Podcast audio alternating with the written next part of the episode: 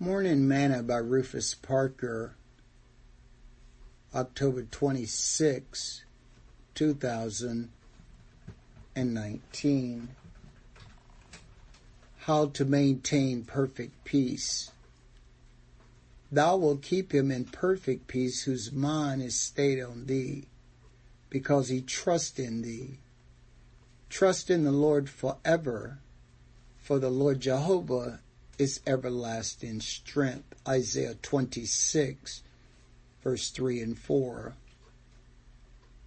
Today's morsel. With all the scriptures in the Bible that speaks to peace, why is there so much unrest in the church? Why are there so many who seems to have little or no peace? If Jesus Christ is the Prince of Peace, and we say that we know him and we are born of him, shouldn't we be filled with his peace? If he left us with his peace and we don't have any, who did we allow to take out or steal it? The key to having and maintaining perfect peace is in our life is to keep our minds stayed on Jesus.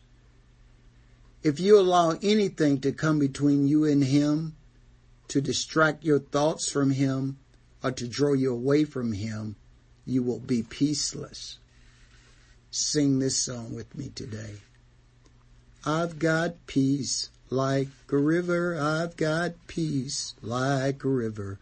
I've got peace like a river in my soul. I've got peace like a river. I've got peace like a river.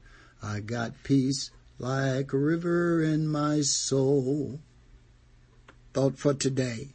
Set your affections on things above, not on things of this earth.